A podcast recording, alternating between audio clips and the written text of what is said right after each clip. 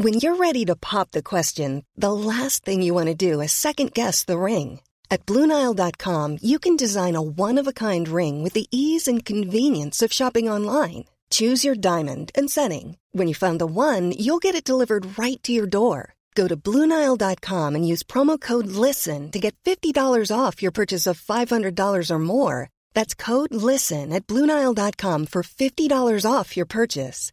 Bluenile.com code LISTEN.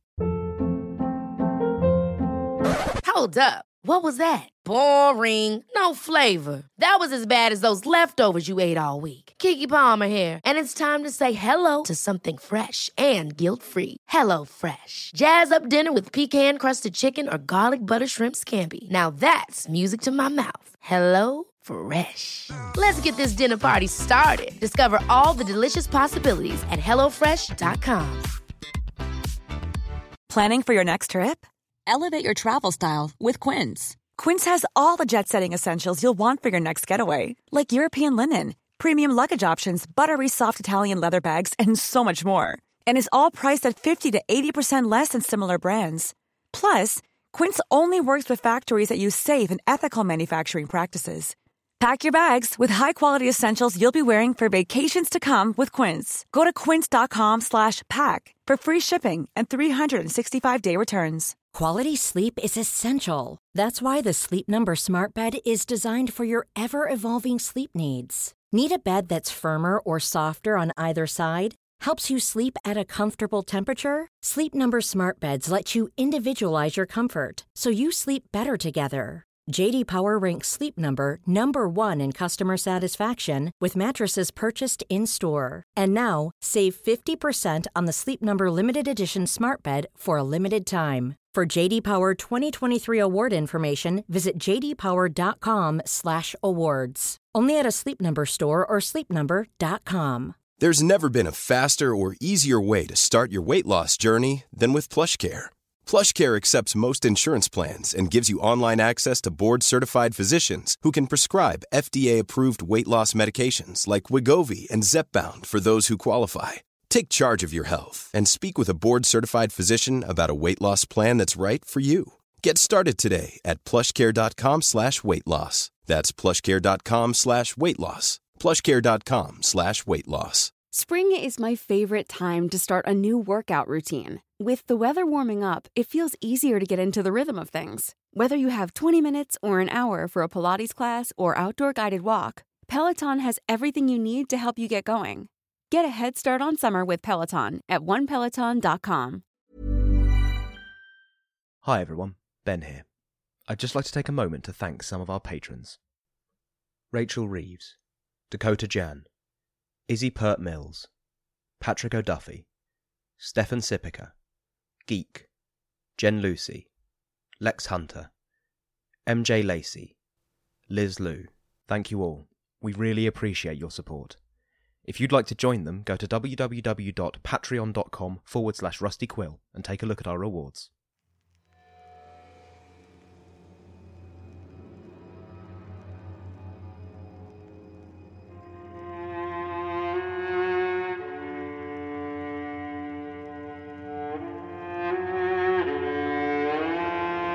Rusty Quill presents The Magnus Archives.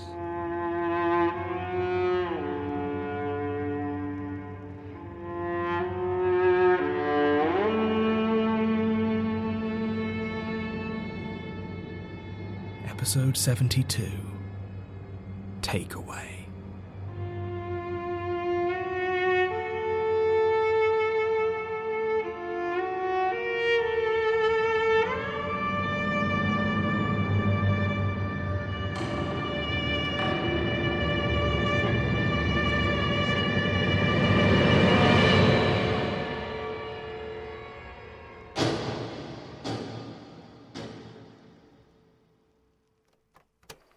Could you say that again? I've put you on speaker.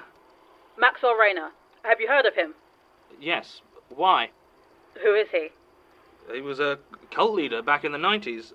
I don't know about now. The Church of the People. The People's Church of the Divine Host. Right. Is he involved in a case or something? We're on our way to arrest him. Hello?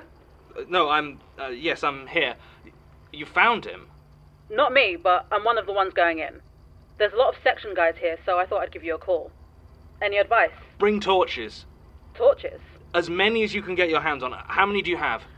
Um, there's a firearms team here, so we should have plenty of tactical lights. So you reckon it's going to get dark? Basira? Hello? John? John, can you hear me?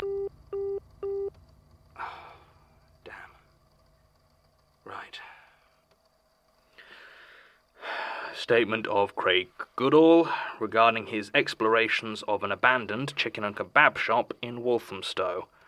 Original statement given 20th October 2009. Audio recording by Jonathan Sims, head archivist of the Magnus Institute, London. Statement begins. Feel like I should be upfront with this right at the beginning. I'm probably a cannibal. I don't know for sure, but the likelihood is high. You ever hear of Han Yong, otherwise known as John Hahn. I guess it depends on what corners of the internet you lurk in, or what tabloids you were reading in 2004. If you haven't, let me explain. John Hahn ran a small takeaway on Higham Hill Road in Walthamstow. Weirdly enough, it wasn't a Chinese. It just served kebab, chicken, burgers, the usual. Well, it went out of business in May 2004 when Mr. Hahn was arrested for murdering his wife Lan Ying. So far, so mundane, right? Except for the fact that over the previous two weeks, John Hahn had been disposing of the body the way only a takeaway owner can. He went full on Sweeney Todd. Now, the thing is, I live just off Higham Hill Road, and I used to go to that takeaway all the time. I definitely went there a few times in May 2004. I haven't been able to find out from any of the news reports exactly what he was selling the meat as, but over the course of the month I definitely had chicken wings, doner kebab, chicken kebab, and a burger, so there's a very good chance I ate some of her. It's weird, though. Everything I've found online says that human meat is meant to be very similar to pork, but nothing I was served was like that. I mean, pork is pretty different from beef or lamb or chicken, and I can't see how it was being passed off as any of them. But he must have managed it somehow. Maybe the doner? It was so heavily spiced it would have disguised the flavour, I guess. I don't know how we would have made it look like doner meat, though. It's very distinctive, and I was always under the impression that you needed to order those huge rotating columns of things specially. Regardless, the fact of the matter is that I am almost certainly a cannibal. You know the weirdest part, though? The bit I regret most is that I don't know which of the meats it was. I feel like if I've been tricked into eating a person, I might at least have learned what a human being tastes like. And I don't really have a problem with the idea in any sort of moral sense, at least. I, I know how that sounds, and I'm certainly not okay with murder, not to mention the issue with prion diseases, but the actual act of eating meat that comes from a human, I'm fine with it. I can't help but feel that anyone happy to eat other meats is something of a hypocrite if they're not at least theoretically fine with eating human. There's nothing inherently special about us. We feel as much pain, see the world with the same eyes as a real pig. Meat is meat. That's what John Hahn said when they arrested him. The only thing he said. Meat is meat. None of this really changes anything. Whether or not I've eaten chicken wing made of person doesn't actually factor into this, I guess. Except that it's the reason I always kept an eye on the old takeaway. After John Hahn was arrested, it was never sold on. Not surprising, it's the sort of history that people tend not to want in their property investments. I didn't move away, though. I kept right on living there and walked past the old boarded up shop almost every day. As far as I'm aware, it never actually had a name. I mean, it must have, but it wasn't clear from the front. Over the door was a large, hand painted sign that simply read, Food, in bright white capital letters, while a neon sign that protruded from it glowed with the word Grill on both sides in bright red. As the months of its closure started to turn into years, the old green paint on the window panes gradually started to fade, and the large metal sheets that covered the windows and door were almost lost beneath a sea of posters and flyers advertising club nights and escorts. Sometimes, if the light hit it just right, I could lean in and see inside through the tiny holes in the steel. I could see the bright shine of the fryer, the glass of the heating drawer, the tall column of metal that would have rotated the kebab. It all seemed somehow too clean for it to be so abandoned, and I was sure I could even see the vivid colours of soft drink cans in the clear fronted fridge. It was a grey, dull afternoon when I heard it. There was a miserable rain. The sort that doesn't even fall, it just seems to hang in the air, speckling your face with a fine, soaking mist. There wasn't a single patch of sky that disrupted the uniform gloom as I walked past the old takeaway. I stopped for a second, staring at the broken old building as I so often did, when I heard a sound from inside. It wasn't a loud sound, like something small and light falling to the floor. I went closer, listening, but the sound didn't come again. Leaning in, I tried to see through to the inside of the building but the overcast day didn't give enough light to see by. I stood up, tried to convince myself that I had imagined it, when a cold breeze blew down, cutting through my coat, and I heard laughter. It was so quiet, I could have imagined it. Or maybe it came from one of the houses nearby, but I looked around and the windows were as dark and empty as the sky. I turned back towards the shop and noticed for the first time the missing bolts along the edge of the panel that covered the side window. It was ever so slightly ajar. The sound of movement came again, soft and furtive from inside. Someone was in there, I knew that much at least. So I left and called the police. I walked to the pub across the road, bought a pint of pale ale, and sat outside on the wooden benches. The drizzling rain diluted my beer slightly, but I didn't mind. I waited. Twenty minutes later, a police car pulled up, and I sipped my drink as I watched them open up the door and head into the old takeaway. Through the now opened entrance, I could still see the faded remnants of crime scene tape flapping gently in the wind. There was a sound of shouting, and I saw them pulling out a teenage white boy holding a can of red spray paint. Kid couldn't have been more than 14 with a ratty old hoodie and brand new sneakers the same color as his paint can. The cops must have talked to the kid for a good ten minutes before they finally took the paint and let him go with a warning, like I knew they would the second I saw him. Figures.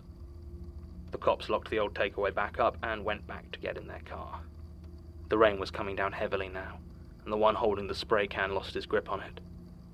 It wasn't a long drop from his hand to the pavement, but it must have hit a sharp stone or something because when it clattered onto the ground, part of it split open.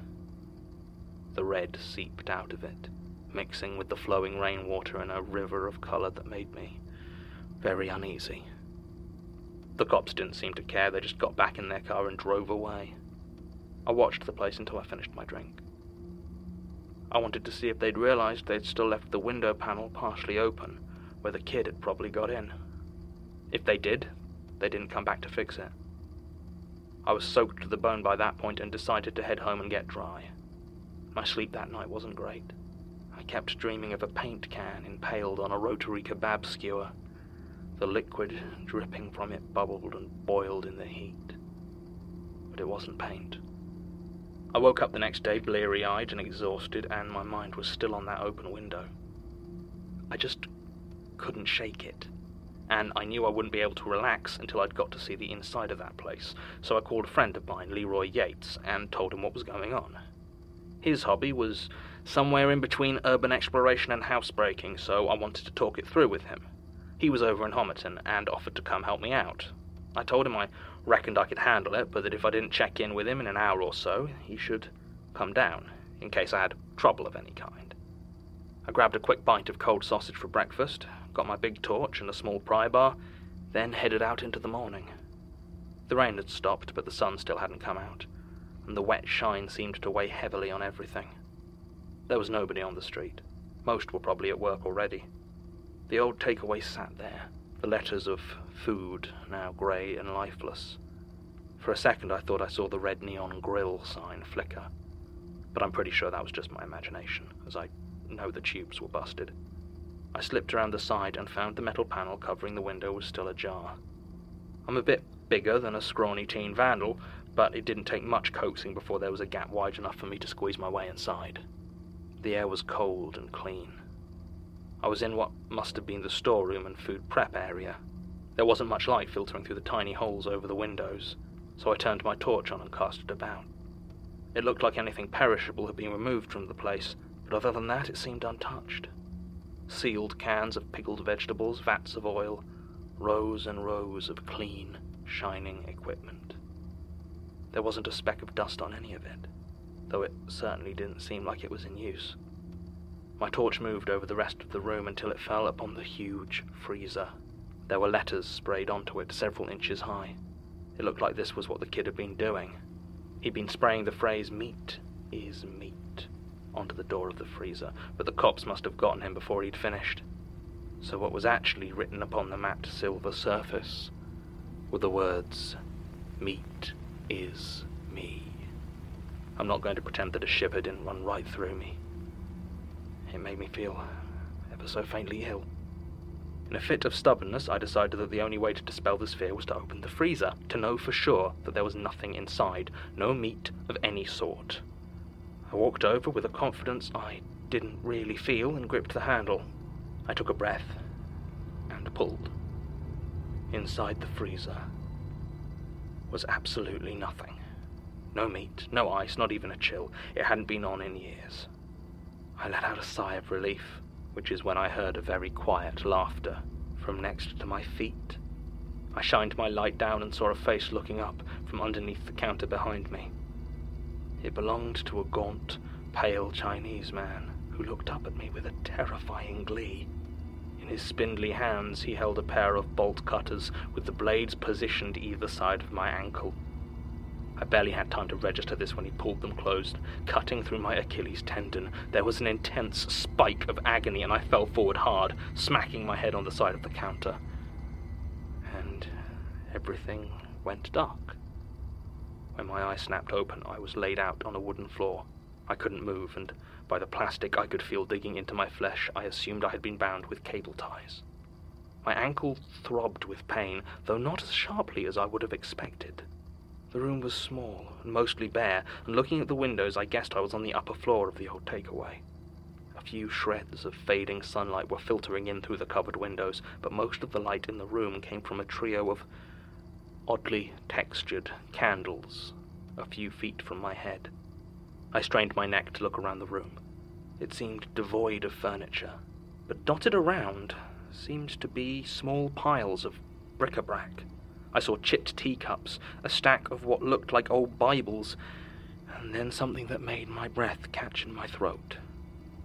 A small pile of human fingers. I could feel a despairing moan escape my chest before I could do anything to stop it. At this, there was movement behind me, and the man I had seen earlier stepped into view. He was shirtless, and the glow of the candle seemed to illuminate in stark shadow how painfully thin he seemed. He was chewing thoughtfully on something, though I couldn't see what, and held a long, sharp butcher's knife in his hand. I tried to say something, but the words caught in my throat. What the hell are you supposed to say in that sort of situation? After a minute or two, he swallowed whatever he had been eating in a swift, gulping motion like an owl consuming a mouse.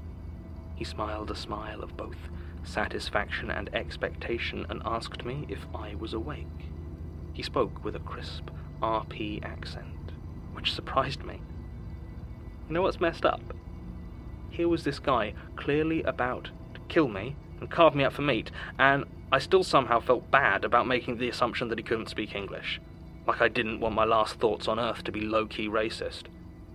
I tried to ask him who he was, but again my breath caught in my throat.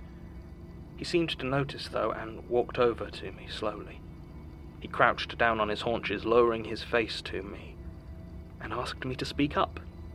I finally managed to croak out a question, asking who he was, but he just laughed that soft, disorientating laughter.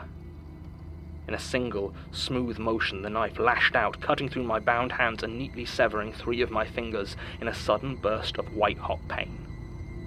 I screamed both from the injury and the hopes that someone might hear, but my captor didn't seem to notice or care.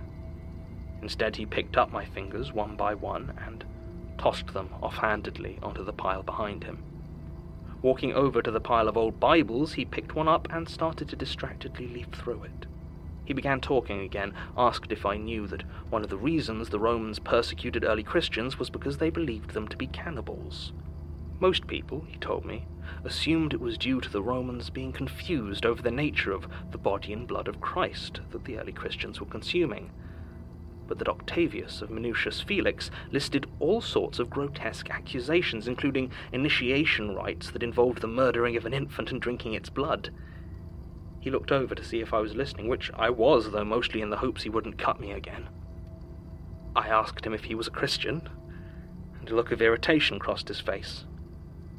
He shook his head and threw the Bible back onto the pile, telling me that I wasn't listening, that I didn't understand, that the accusations were obviously false, like any iteration of the old blood libel, so of course he wasn't a Christian, as they both honour and disregard the body, and then something about their view of the soul. I, was really getting lost at this point. He was rambling on about meat and souls and blood, and I just lay there, waiting for him to kill me. I wanted to scream again, try to attract someone's attention from outside. But I didn't know what this thin, jagged man would do. He stopped his speech mid sentence, as though he could tell I was no longer listening, and looked into my eyes with a grin. He started to walk towards me, the knife held loosely at his waist, a wetness on his lips. And in that moment, I was a hundred percent sure I was going to die. All at once, a huge, dark shape barreled into my captor, knocking him to the floor and sending the knife clattering to the ground.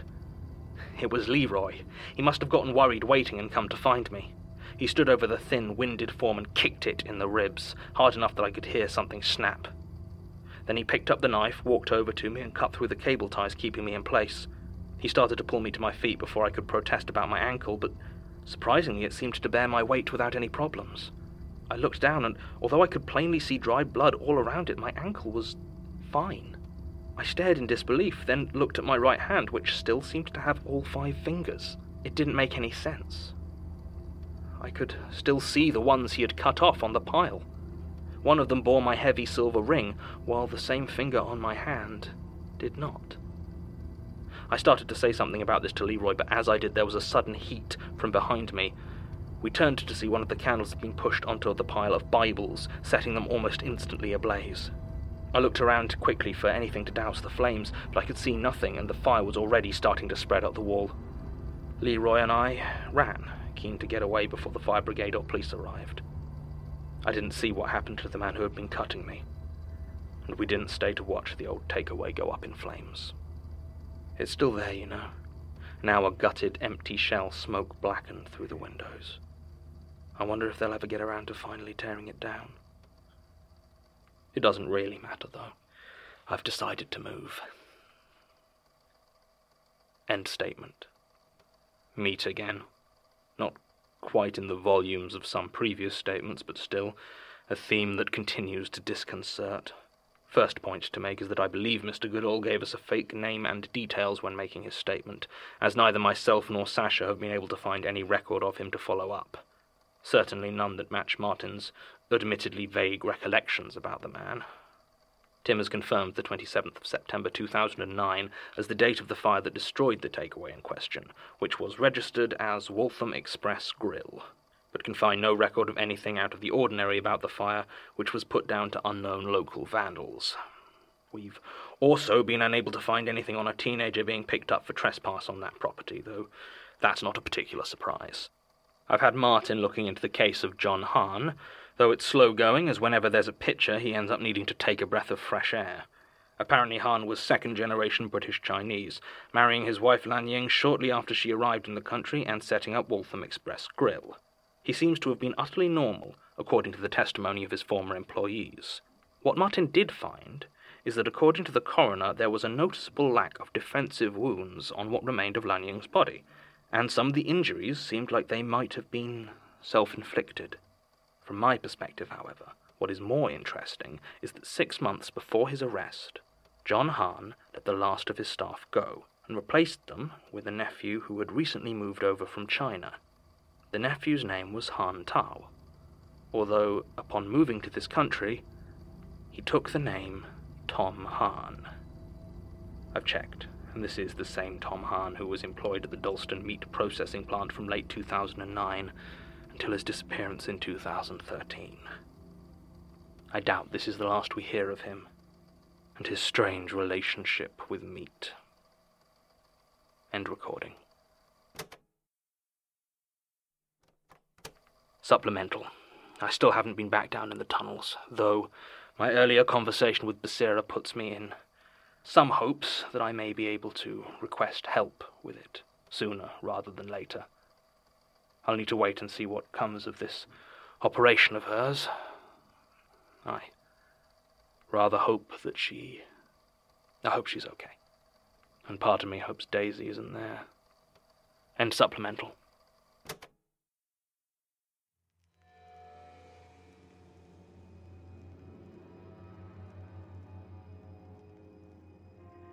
The Magnus Archives is a podcast distributed by rustyquill.com and licensed under a Creative Commons Attribution Non Commercial Share Alike 4.0 international license. Today's episode was written and performed by Jonathan Sims, produced by Alexander J. Newall and Mike LeBeau, and directed by Alexander J. Newall. To subscribe, view associated material, and make donations, visit rustyquill.com. Rate and review us on iTunes, tweet us at The Rusty Quill, visit us on Facebook, or email us at mail at rustyquill.com. Join our community on the forums via the website or on Reddit at r slash the Magnus Archives. Thanks for listening.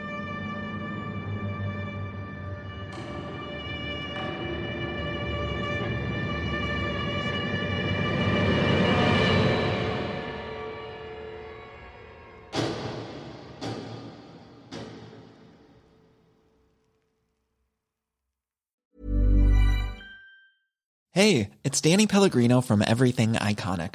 Ready to upgrade your style game without blowing your budget? Check out Quince. They've got all the good stuff shirts and polos, activewear, and fine leather goods, all at 50 to 80% less than other high end brands. And the best part? They're all about safe, ethical, and responsible manufacturing. Get that luxury vibe without the luxury price tag. Hit up quince.com slash upgrade for free shipping and 365 day returns on your next order. That's quince.com slash upgrade. Ever catch yourself eating the same flavorless dinner three days in a row? Dreaming of something better? Well, HelloFresh is your guilt free dream come true, baby. It's me, Keke Palmer. Let's wake up those taste buds with hot, juicy pecan crusted chicken or garlic butter shrimp scampi. Mm. Hello Fresh. Stop dreaming of all the delicious possibilities and dig in at HelloFresh.com. Let's get this dinner party started. Hi everyone, it's Helen here, the voice of Azu, Enola, and Laverne. Today, I'm here to tell you about Woe Begone, a podcast launched on the RQ network. Woe Begone is a weekly horror sci fi audio drama series about the nature of power and the implications of linear time. Woe Begone follows Mike Walters, who discovers a mysterious and violent online game. What begins as an exploration of an alternate reality game with real life consequences quickly becomes a search for the technology that makes the game possible. Each episode has a unique soundtrack composed by creator and writer Dylan Griggs. Listen to Woe Begone, spelled woe period begone, wherever you listen to podcasts. Or check out woebegonepod.com for episodes and transcripts. Have fun and see you later.